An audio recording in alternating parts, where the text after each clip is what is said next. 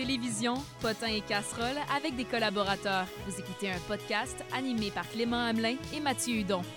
Bonjour tout le monde, votre table ronde culturelle, elle est de retour encore une fois pour piquer votre curiosité sur tout qui se fait de mieux au Québec et un peu partout. Autour de la table à l'émission, Mégane Duchesne, notre chroniqueuse musique émergente, et Cassiopée Sainte-Marie, notre bibliothèque. Et Clément et moi, on vous parle télévision, cuisine et showbiz. À vos fourchettes, bienvenue à Poutine Culturelle. Bonne, Bonne émission.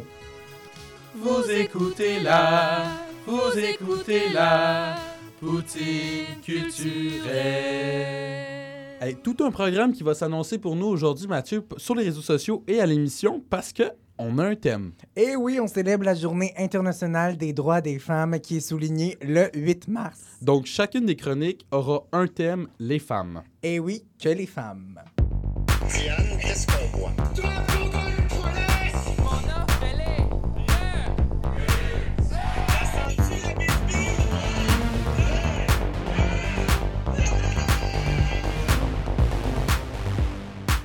On, vous voulait vous, on voulait vous faire découvrir une série jouée, réalisée et produite par des femmes. Et je pense que les as se sont alignés pour nous, Mathieu, parce que cet hiver, on a eu le droit à une série qui répondait à tous ces critères. Et pour de vrai, je pense que vous en avez entendu parler. un bel indice, on vous présente M'entends-tu?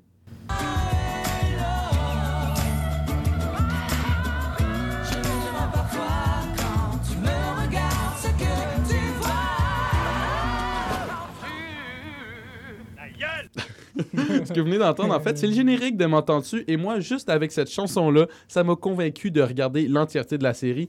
Mais Mathieu, c'est quoi M'entends-tu? Et oui, M'entends-tu, c'est une fiction, donc des épisodes de 22 minutes où on va suivre Ada, Fabiola et Caroline, trois amis qui, bon, disons-le, ne vivent pas nécessairement dans la Watt. Alors, on suit leur quotidien dans un milieu défavorisé alors qu'ils essaient de s'en sortir grâce à la musique. Et t'en as pensé quoi, en gros, de la série? Ben moi, honnêtement, j'ai aimé ça. J'ai été surpris. Ça nous, a, ça nous sort de notre zone de confort parce qu'on voit du monde moins fortuné dans notre télé. Ça fait du bien. C'est trash, c'est cru, mais on aime ça. Il y a aussi eu le choix des comédiennes pour Ouais. euh, interpréter les trois personnages, dont Eve Landry. Ouais. Elle, on l'avait déjà vue dans Unité Ouais, ouais, 9, mais et- quand même, sa, sa Caroline est assez différente, un peu plus discrète que sa Jeanne d'un été neuf. Ouais, ouais, tu sais, ça, je suis d'accord, mais où je veux en venir avec mon point, moi, c'est avec l'anti-casting de Florence Mhm. Lompré. Moi, je m'attendais à Gabi Gravel, et ce que j'ai eu, c'est une Gabi Gravel trash, ce que j'ai eu, c'est une Gabi Gravel vulgaire, et ça suffit d'un épisode, et j'étais impressionné, On l'oublie, mais tant mieux. Puis il y a aussi Mélissa Bédard de Star Academy Mhm, 2012, là, Le cœur est un oiseau, Liberté, Liberté, qui, qui a son premier rôle à la télé. Puis c'est le fun parce qu'elle est convaincante, donc ça nous permet de voir aussi des nouveaux visages. Puis il faut dire, la complexité des personnages, s'il n'y avait pas eu un bon casting, ma foi, ça m'aurait fait saigner les oreilles et je n'aurais pas pu entendu la TV. hey, mais garde, en parlant de rire, as-tu trouvé ça drôle, toi? Parce que moi, personnellement, j'avais de la misère à savoir si c'était une comédie, un drame. Mhm. Ça a été.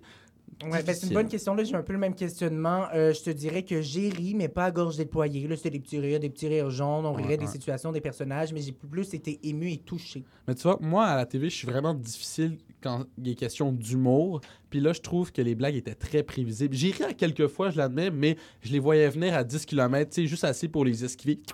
Comme ça. Je me sens que j'ai trouve conne de chicaner. Pourquoi? Façon conne. Mais encore. Parce. On a juste nous trois.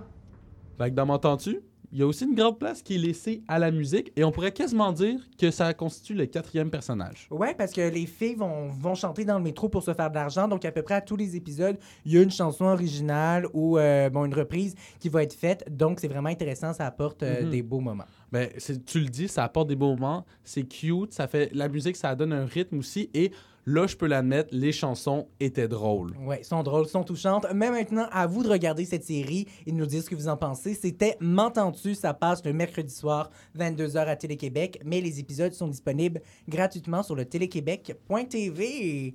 On a beaucoup parlé de musique, mais maintenant, passons à Mégane Duchesne et sa chronique sur la musique émergente. De SoundCloud à Bandcamp, de l'escalier aux vous consommez de la musique émergente avec Mégane Duchesne. Hello les boys! Salut! Ah, je suis contente d'être de retour avec vous. Ouais. C'est super. Hey, les gars, cette semaine, là, vous m'avez fait travailler mon orientation. Et oui, On t'a fait travailler, hein? vous m'avez fait travailler, là. Et euh, pas seulement dans ma chronique, mais vraiment mon orientation envers les femmes. Et je, je dois vous le dire, puisque j'ai découvert euh, que j'avais énormément de chanteurs masculins dans mes playlists. Et là, je me suis dit, ben voyons, sont où les femmes là-dedans sur Spotify, sur Apple Music? Chez moi, dans ma musique, j'écoute pratiquement juste des hommes.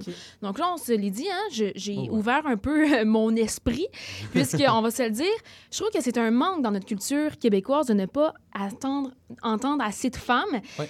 Et euh, on se rappelle qu'au Gala de la Disque, en octobre dernier, seulement une femme, Claude Pelgag, avait remporté un Félix lors de la cérémonie. Hein. Donc, juste pour ça... le prix de l'artiste féminine, fait que c'était femme Exact. obligée de le gagner. là. Exact. Donc, c'est vraiment, euh, je pense qu'on doit écouter plus de femmes. Il y en a tellement. Donc, aujourd'hui, on, on ouvre notre esprit. Euh, J'ai ouvert mon orientation envers les artistes féminines.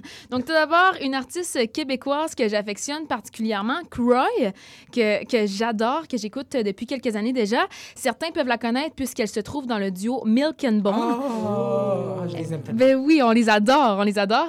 Cry, euh, c'est une jeune femme assez mystérieuse, autant dans son look sombre que dans ses visuels. Hein. C'est, souvent, c'est, c'est sombre, c'est léché. Euh, on- ça nous surprend aussi avec son de voix assez unique. On dirait que quand je la vois, j'ai l'impression qu'elle va chanter euh, de manière grave. Et non, elle nous étonne avec euh, sa voix euh, assez aiguë qui nous mène pratiquement dans une autre dimension. Je vous jure, la première fois, les boys, que j'ai écouté sa vidéoclip Monstrosity, j'ai été complètement hypnotisée. La vidéo, c'est seulement elle, sur fond noir ou à, à l'auteur de ses épaules.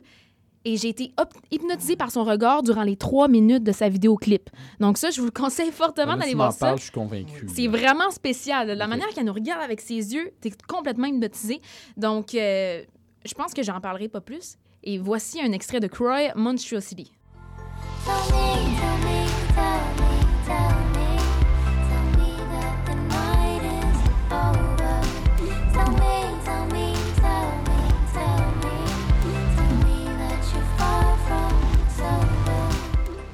quand la playlist Je suis en amour.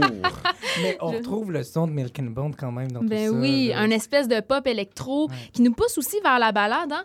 Donc, euh, je crois qu'il n'y a pas plus Ouais. artiste que Croy. Je la conseille définitivement. Elle est à découvrir.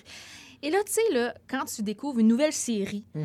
et tu binge-watch la série Mhm. durant une soirée, connaît là, ça, nous. on connaît ce sentiment-là. Eh bien, c'est ce que j'ai vécu avec ma deuxième artiste. Elle s'appelle Anna Leon.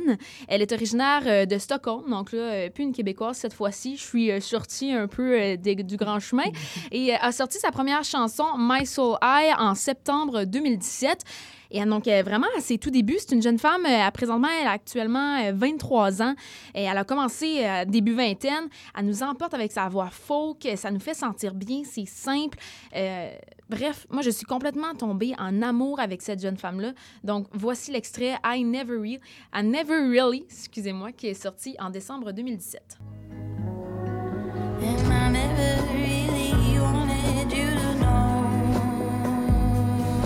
And I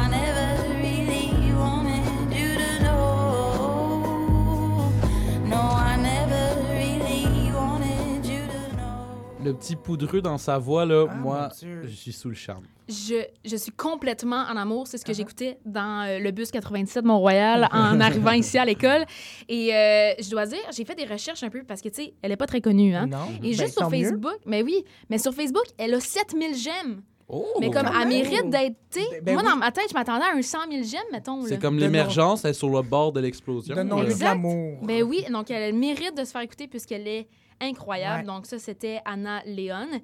Et là, vous avez pu comprendre avec les deux dernières chansons que mon style, ben, il était pas mal pareil. Hein? Folk, alternatif, tiré sur le pop. Bref, moi, les mélodies, ça me fait du bien. Mais là, je me suis donné un défi, les boys. C'est la première fois de la saison que je viens ici. Ouais. Donc, je suis allée trouver une rappeuse québécoise. Donc, je pense que je vais aller faire euh, des heureux Nous, le. Radkeb, on connaît ça. Donc, elle s'appelle Moodley. Elle est énormément talentueuse. Elle se démarque par son style. Ses chansons qui sont aussi poussées sur le R&B, vous allez voir. Donc, euh, sans plus attendre, voici Moodley avec So Anxious. Hit me back, but I hope you hurry 'cause I'm so anxious. So meet me at 11:30. I love the way you're talking, baby. So anxious. 'cause you're good to solid. Moi qui pensais qu'il connaissait le Radkeb, ouais. pour le vrai, wow! Je vous ai fait une petite Des trouvaille. belles là. découvertes. Ben, écoutez, moi, ça fut une très belle découverte pour moi. Donc, je pensais que je ne pas tant sur le rap, euh, sur le rap. Elle m'a fait oublier euh, ça, je vous le dis. Watch out, Fouki. Megan s'en vient. ça sera pas bien ben long. Donc ça, c'était vraiment mes trois artistes. Donc ça donne un avant-goût des tonnes d'artistes féminines que nous avons euh, sur la planète, que nous avons au Québec. hein. On a des surprises ici. Donc définitivement, ces trois chanteuses qui ont mis, euh, qui ont remis en question mon orientation concernant la musique euh, qui se trouvait dans mon cellulaire. Et si vous voulez connaître d'autres artistes émergents, eh bien je vous propose d'aller à UCAM en spectacle qui sera Sur la scène du Théâtre Corona le 22 mars prochain. Donc, une belle occasion de découvrir euh, 10 artistes qui marchent à côté de nous dans les corridors de l'UCAM. Donc, euh, vous pouvez vous procurer les billets sur evenco.ca. en tout cas, moi, mon orientation, elle est confirmée aujourd'hui. J'adore. Merci, Megan. Wow! Émulsifier, griller, frire, mijoter, saler, enfourner. C'est prêt. Hey, votre grand Manitou de Chaudron, il est de retour et ce, pour une chronique toute spéciale parce qu'on avait un thème à respecter, je pense que vous l'avez deviné. Et pour cette chronique, j'aurais pu parler des nouvelles chefesses qui révolutionnent la cuisine au Québec. As-tu Mais dit en les fait- chefesses? Oui, les chefesses, c'est le féminin de chef. Et j'ai décidé de garder ce sujet pour nos internautes sur le web, hashtag New Balance, hashtag Foodie, hashtag Follow for a Follow, parce qu'aujourd'hui, en fait, je vais faire un hommage culinaire à nos grands-mères. Chaque grand-mère, on s'entend là-dessus, a son plat fétiche. Pour moi, là, ces plats-là, c'était source de réconfort, mais aussi, on va se le dire, du manque d'effort, OK? Je m'explique. Quand j'allais chez grand-maman, on mangeait toujours la même chose pour déjeuner, toujours la même chose pour dîner, puis toujours la même chose pour souper.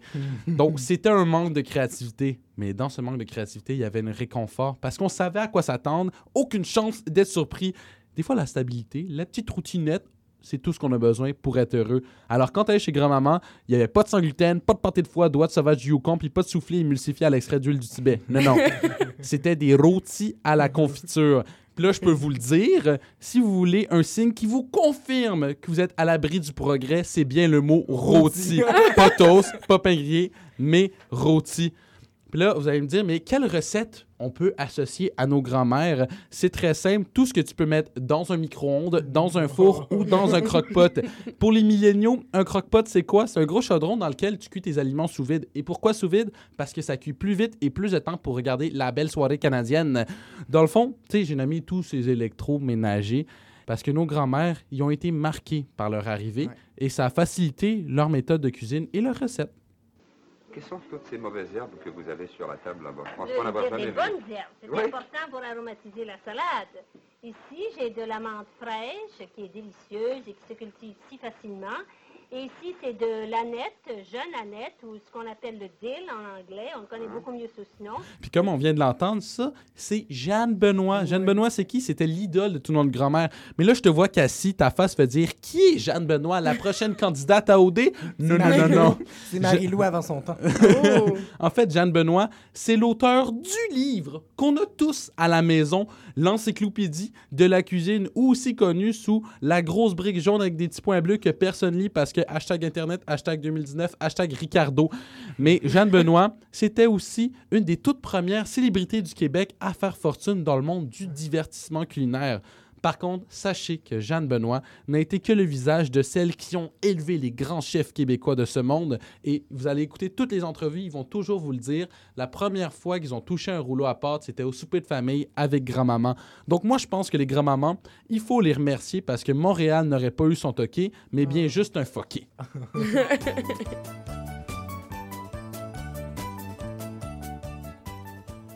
Oh ben, on tient plus sur nos chaises parce a un petit jeu de cuistot en studio parce que les quiz, on en mange. Alors, préparez vos buzzers et les règles sont très simples. Vous attendrez que j'ai lu toute ma question ainsi que mes choix de réponse avant d'enclencher vos boutons. Et si vous énervé. osez essayer, ce sera un séjour dans un CHSLD que vous gagnerez. Alors, j'espère que vous avez bien écouté ma chronique parce que la première question, dans la chanson Ma grand-mère était dans l'armée, que cuisine la grand-mère? A. Du pâté. B. Une bombe. C. Sa mort. D. Toutes ces réponses. Ma- Mathieu.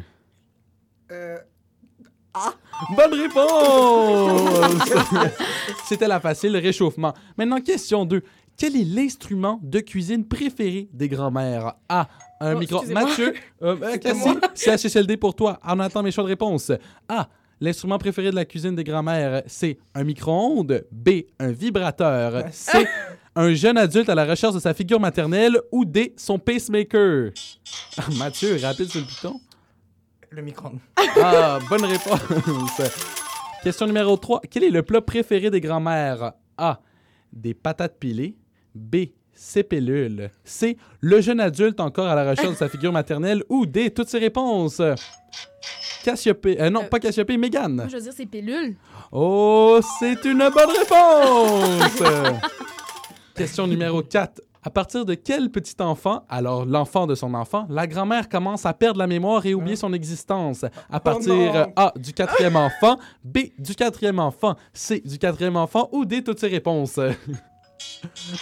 Oh, Cassie! Ben, je tends entre le quatrième enfant ou le quatrième enfant, mais je dirais vraiment toutes ces réponses. Mais en fait, la réponse, elle l'a oubliée! Oh, Et question numéro 5. À qui doit-on nos beaux souvenirs d'enfance, nos ventres pleins, pouvoir accès à voir à Télétoon et Vrac TV Ah, et pouvoir oui. manger des cerises rouges dans le sirop? A. Nos grands-mères ou B. Toutes ces réponses? Tout le monde en même temps? Nos grands-mères. J'aime,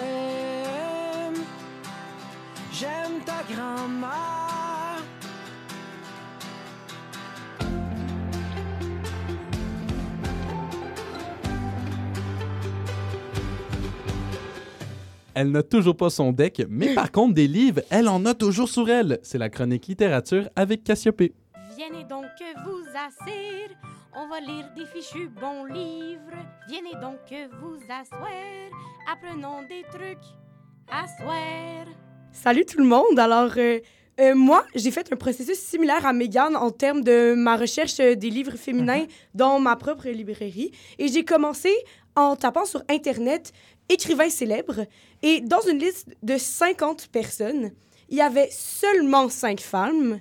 Et je répète, ouais, je veux dire oui, aucune, et je répète aucune autre teinte de peau que beige. Scandale! Scandale. Alors, euh, j'ai décidé de faire une démarche similaire pour ma bibliothèque personnelle de celle que j'ai amenée avec moi en appartement qui me provient, euh, qui me vient probablement majoritairement de mes livres d'école et de mon père.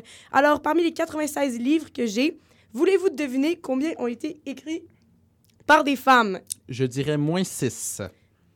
7. Une dizaine. Euh, J'en ai 27 écrits par des femmes, quand même, mais aussi comparé aux 69 écrits par des hommes, Ouais. on va dire que c'est un peu un mauvais ratio. Et si on trouve pas nos livres écrits par des femmes euh, à l'école ou sur Internet, où est-ce qu'on les trouve? Hmm. J'ai la réponse pour vous. Oh, Cassie! Ah, merci. écoute, c'est une chance que je suis là. Donc, euh, il y a la librairie féministe Le Guillion qui a ouvert ses portes sur la rue Baudry en 2016. C'est une coopérative composée de diplômés, d'écrivains, d'écrivaines et d'organisateurs d'événements. Et ils se rejoignent tous dans leur féminisme et leur support de la communauté LGBTQ+. C'est bien cool, Euh, ça. ouais, vraiment, ça faisait quelques temps que j'étais consciente de l'existence de la librairie, mais en tant qu'étudiante pauvre en appartement, j'avais pas vraiment de justification d'aller m'acheter un livre là-bas. Par contre, pour le bien de ma chronique et pour la littérature inclusive, j'ai décidé de me sacrifier et d'aller découvrir le Guélion. Que Dieu nous protège, Cassiopée vienne nous sauver. Alors, j'ai commencé par une petite enquête pour euh, trouver le pourquoi du comment. Et le groupe, le groupe a comme mission d'offrir un espace de solidarité pour des ouvrages, et je cite, féministes, queer, lesbiens, gays, bisexuels, trans, intersexes, asexuels, agenres, two-spirited, antiracistes, anticoloniaux, etc. En résumé, Lucam. Alors, vous vous demandez... pour- vous vous demandez probablement, le Guélion, j'ai jamais entendu ce mot-là de ma vie. On dirait genre une extraterrestre Ouais. venue d'un autre monde. Eh bien oui, le Guélion est en effet une extraterrestre qui observe la Terre dans l'univers littéraire de Lucille Durand, une poète romancière et essayiste montréalaise. Pour l'écriture de son livre Le Guélion, l'autrice a utilisé le pseudonyme Luki Bersianic. Euh, alors, Durand, c'est une femme savante. Elle a d'abord fait une maîtrise à l'Université de Montréal en lettres françaises. Ensuite, elle est allée faire son doctorat à l'Université parisienne La Sorbonne. Euh, cette Bible féministe, qui est Le Guélion, a été publiée en 1976 et est considérée comme un des premiers romans de littérature féministe au Québec. Ah ben. Avec toute... Ouais, hein, c'est bien. Puis avec toute cette information-là en tête, euh, je me suis dirigée vers le Guélion. Et rentré à l'intérieur, il y a un livre qui a réussi à me convaincre euh, à dépenser 30 dollars. Et je vous fais le rappeler, 30 dollars, c'est aussi 60 ramen. Fait que c'est un grand sacrifice pour moi. Euh, euh, C'était Que le diable m'emporte, euh, le journal intime de Mary McLean, une autrice ouvertement bisexuelle originaire du Canada. Euh, le livre a rapidement passé d'un morceau de recherche à un coup de cœur personnel quand je le lisais. Et au moment de l'écriture de son journal, en 1901, je tiens à vous rappeler, gardez ça en tête. 1901. 1901, ça a été publié en 1902, mais c'est trois mois de sa vie. Et euh, Mary McLean était établie au Montana. C'est une jeune femme de 19 ans. Elle est à la fois narcissique, misérable et croit que toutes les choses sont gouvernées sur Terre par le diable. Mais est-ce que quand elle a dû publier son livre, sais-tu si elle a dû changer son nom parce que c'était très courant à l'époque de changer son nom de femme pour un nom d'homme Euh, pour que ton livre soit publié? Non, elle n'avait pas changé son nom. Par contre, le titre de son livre a été changé. Je me Ok. rappelle pas exactement pourquoi, mais parce que justement, dans, en 1901, euh, accorder le, la vie au diable, c'était pas très commun. Ouais. Mais ouais. Alors, euh, euh, Mary euh, croit que son genre féminin l'empêche d'atteindre la gloire. Donc, dans son entrée du 14 janvier, elle nous écrit J'ai la personnalité, la nature de Napoléon, mais dans sa version féminine. Par conséquent, je ne conquiers rien. Si j'étais né homme, à l'heure qu'il est, j'aurais déjà fait forte impression sur l'univers, du moins une de ses parties.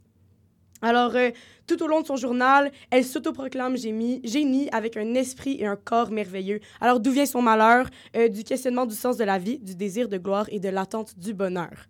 On peut vraiment voir entre les lignes du livre le message de McLean qui ressemble au message de la librairie. C'est le désir des opportunités égales dans un milieu qui a été très longtemps dominé par une élite intellectuelle masculine et blanche.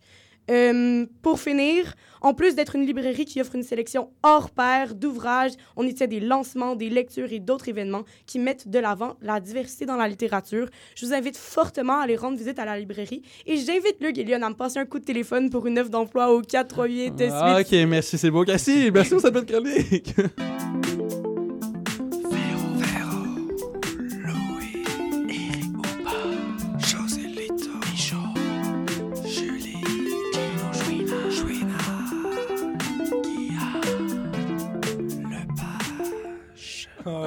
champagne showbiz!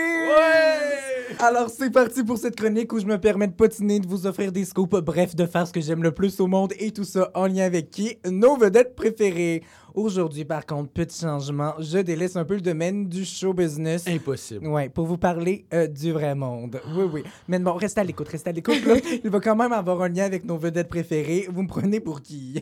Donc, aujourd'hui, je vous parle de celles qu'on surnomme affectueusement les matantes. Plutôt, je fais un hommage aux matantes et à leur force pour créer du contenu de qualité. Autour de la table, rapidement, je vous dis ma tante. Est-ce que ça vous dit quelque chose? Ma tante Joanne. Moi, je pense à ta Lisa. Moi, je pense à celle qui euh, dit Ouais, Cassiopeia s'est teint les cheveux mauves en fin de semaine. Je pense pas que ça lui fait bien, mais. Ben, c'est ça. Alors, celles qu'on appelle les matantes, elles écoutent ceci. Nous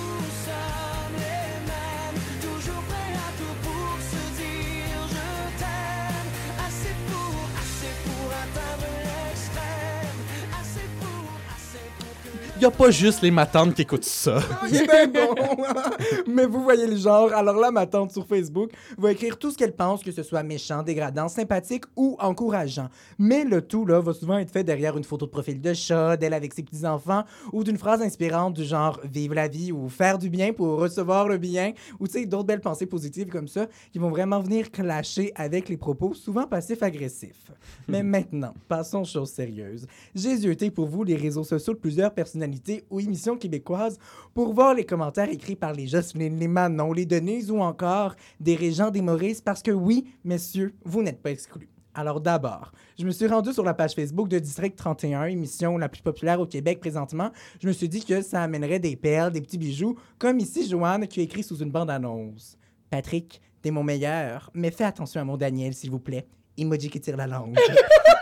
Vieille démente. Oh, Jojo, euh, comment te dire, comment t'expliquer que ben, Patrick et Daniel, ben, ils existent pas puis ils vont pas te lire, là? Mais merci quand même.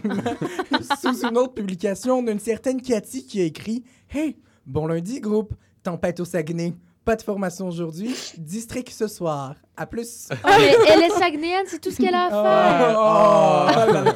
Ben, Cathy, merci pour toutes ces informations-là. Puis aussi, je sais pas si vous avez bien entendu, mais j'ai bien dit district. Oui, district. District. Ic, ic, et non ict. Comme district, là. Mais bon, c'est cute. C'est quoi? C'est parce qu'ils sont illettrés ou ils Ben sont capables c'est de des parler? C'est tellement froid qu'ils doivent rester en dedans. C'est des petits surnoms, c'est des petits surnoms qu'on invente quand on s'attache. Puis bon, avec l'attachement aux célébrités, des fois vient un problème, l'impression que tout est permis. Et ça, ça dépasse une certaine limite. Pour vous le prouver, je suis allé sur le Facebook, l'Instagram d'une personnalité très connue que son mari décrit en disant qu'elle attire les matantes comme des aimants. Donc, ça, je dis rien, je parle de qui? Véro. Ah, ah, mais oui! On parle Pour de vrai, je pense que t'avais même pas posé la question et je savais que t'allais parler de Véro. Est-ce que c'est vraiment une chronique de Mathieu sans parler de Véro? Ça, c'est ma question. Alors, on parle évidemment de Véro, Véronique Cloutier, de son nom complet pour ceux qui la connaissent pas. Mais bon, bref, l'humoriste décrit Véro comme ceci. On va se dire, Véro, t'es un peu comme notre Oprah. Ah, merci beaucoup. Oh oui, Véro, c'est Oprah, version choix du président. Voilà, alors j'aurais pas pu mieux dire. Mais comme preuve sur ses réseaux, la reine de Radio-Canada va recevoir autant du bon que du mauvais. Donc oui, il y a beaucoup de « Je t'adore! T'es la meilleure! T'es bien belle! Ton chandail vient d'où? » Puis tout ça, ça doit faire un très grand bien à l'estime. Et puis en passant, Monique, le chandail, il vient de chez la B, c'est écrit dans la description. Mais bon, je peux dire que la bulle de compliments peut se péter assez vite. Des exemples pour prouver tout ça. C'est quoi ces cheveux-là? T'allais pas au Carrefour Laval, misère! oui, oui. Ça, ça nous vient d'Alexandre. Preuve que les messieurs, on n'est pas exclus de tout ça. Lorraine a écrit Qu'est-ce qu'elle a fait à ses sourcils? C'est pas naturel. Ça lui donne un air plastique. Triste. Triste, triste, triste. Ben oui, Oh. triste. Moi, ce que je trouve triste dans la vie, je sais pas, c'est l'injustice, les enfants malades, les accidents irréparables. pas des sourcils, là. Sauf ce dit le roi, là, mais bon. une petite dernière maintenant. On dirait une robe de funérailles. Et ça, ça vient de. Oh, oups, c'est Clément qui me l'a envoyé. Alors voilà, les charmatantes, on les aime malgré tout. Leur maladresse va faire leur charme et ça en devient drôle au final. Ouais, mais ça, pour la robe de funérailles, là, on peut, on Non, va non, vous le montrer sur les réseaux sociaux. C'était une robe de funérailles, là. Puis leur opinion, ma tante, là, elle est tout de même importante parce que oh, c'est elles qui regardent les émissions, c'est elles qui vont se déplacer pour aller voir leur vedette préférée sur scène, puis c'est elles qui vont l'acheter ton magazine. Puis c'est elles qui ont l'argent. Ben, tout ça, par contre, ça te permet pas d'écrire ou de penser ou de dire que tu as hâte de revoir Eric Salvaille parce qu'il était bien bon puis il s'est fait soigner, donc il n'y en a plus de problème. Non, ça, tu jamais le droit de le dire. Hmm, Puis finalement, finalement, je vous ai peut-être parlé des matantes avec autant d'intensité parce que mon alter ego s'appelle Diane, elle a 62 ans, puis elle est abonnée au Éco-Vedette, là, probablement que c'est ça. C'est ce qui met fin à ma chronique showbiz! Donc, on va vous partager les meilleurs commentaires de ma tante sur notre page Facebook. Ah, puis on a très hâte de voir tout ça, mais malheureusement, c'est déjà la fin de l'émission qui était, ma foi, incroyable. Oui, merci à nos chroniqueuses, Mégane, Cassopé, on va se revoir. Ben oui. Merci les boys. Puis restez à l'affût parce que Poutine Culturelle, c'est aussi sur le web. Suivez-nous suivez -nous sur les pages Facebook et Instagram pour plus de contenu. Oh oui, on veut vous entendre aussi. Vous avez des questions, commentaires, suggestions. On est là entre-temps. On se dit à bientôt. Hey, salut tout le monde.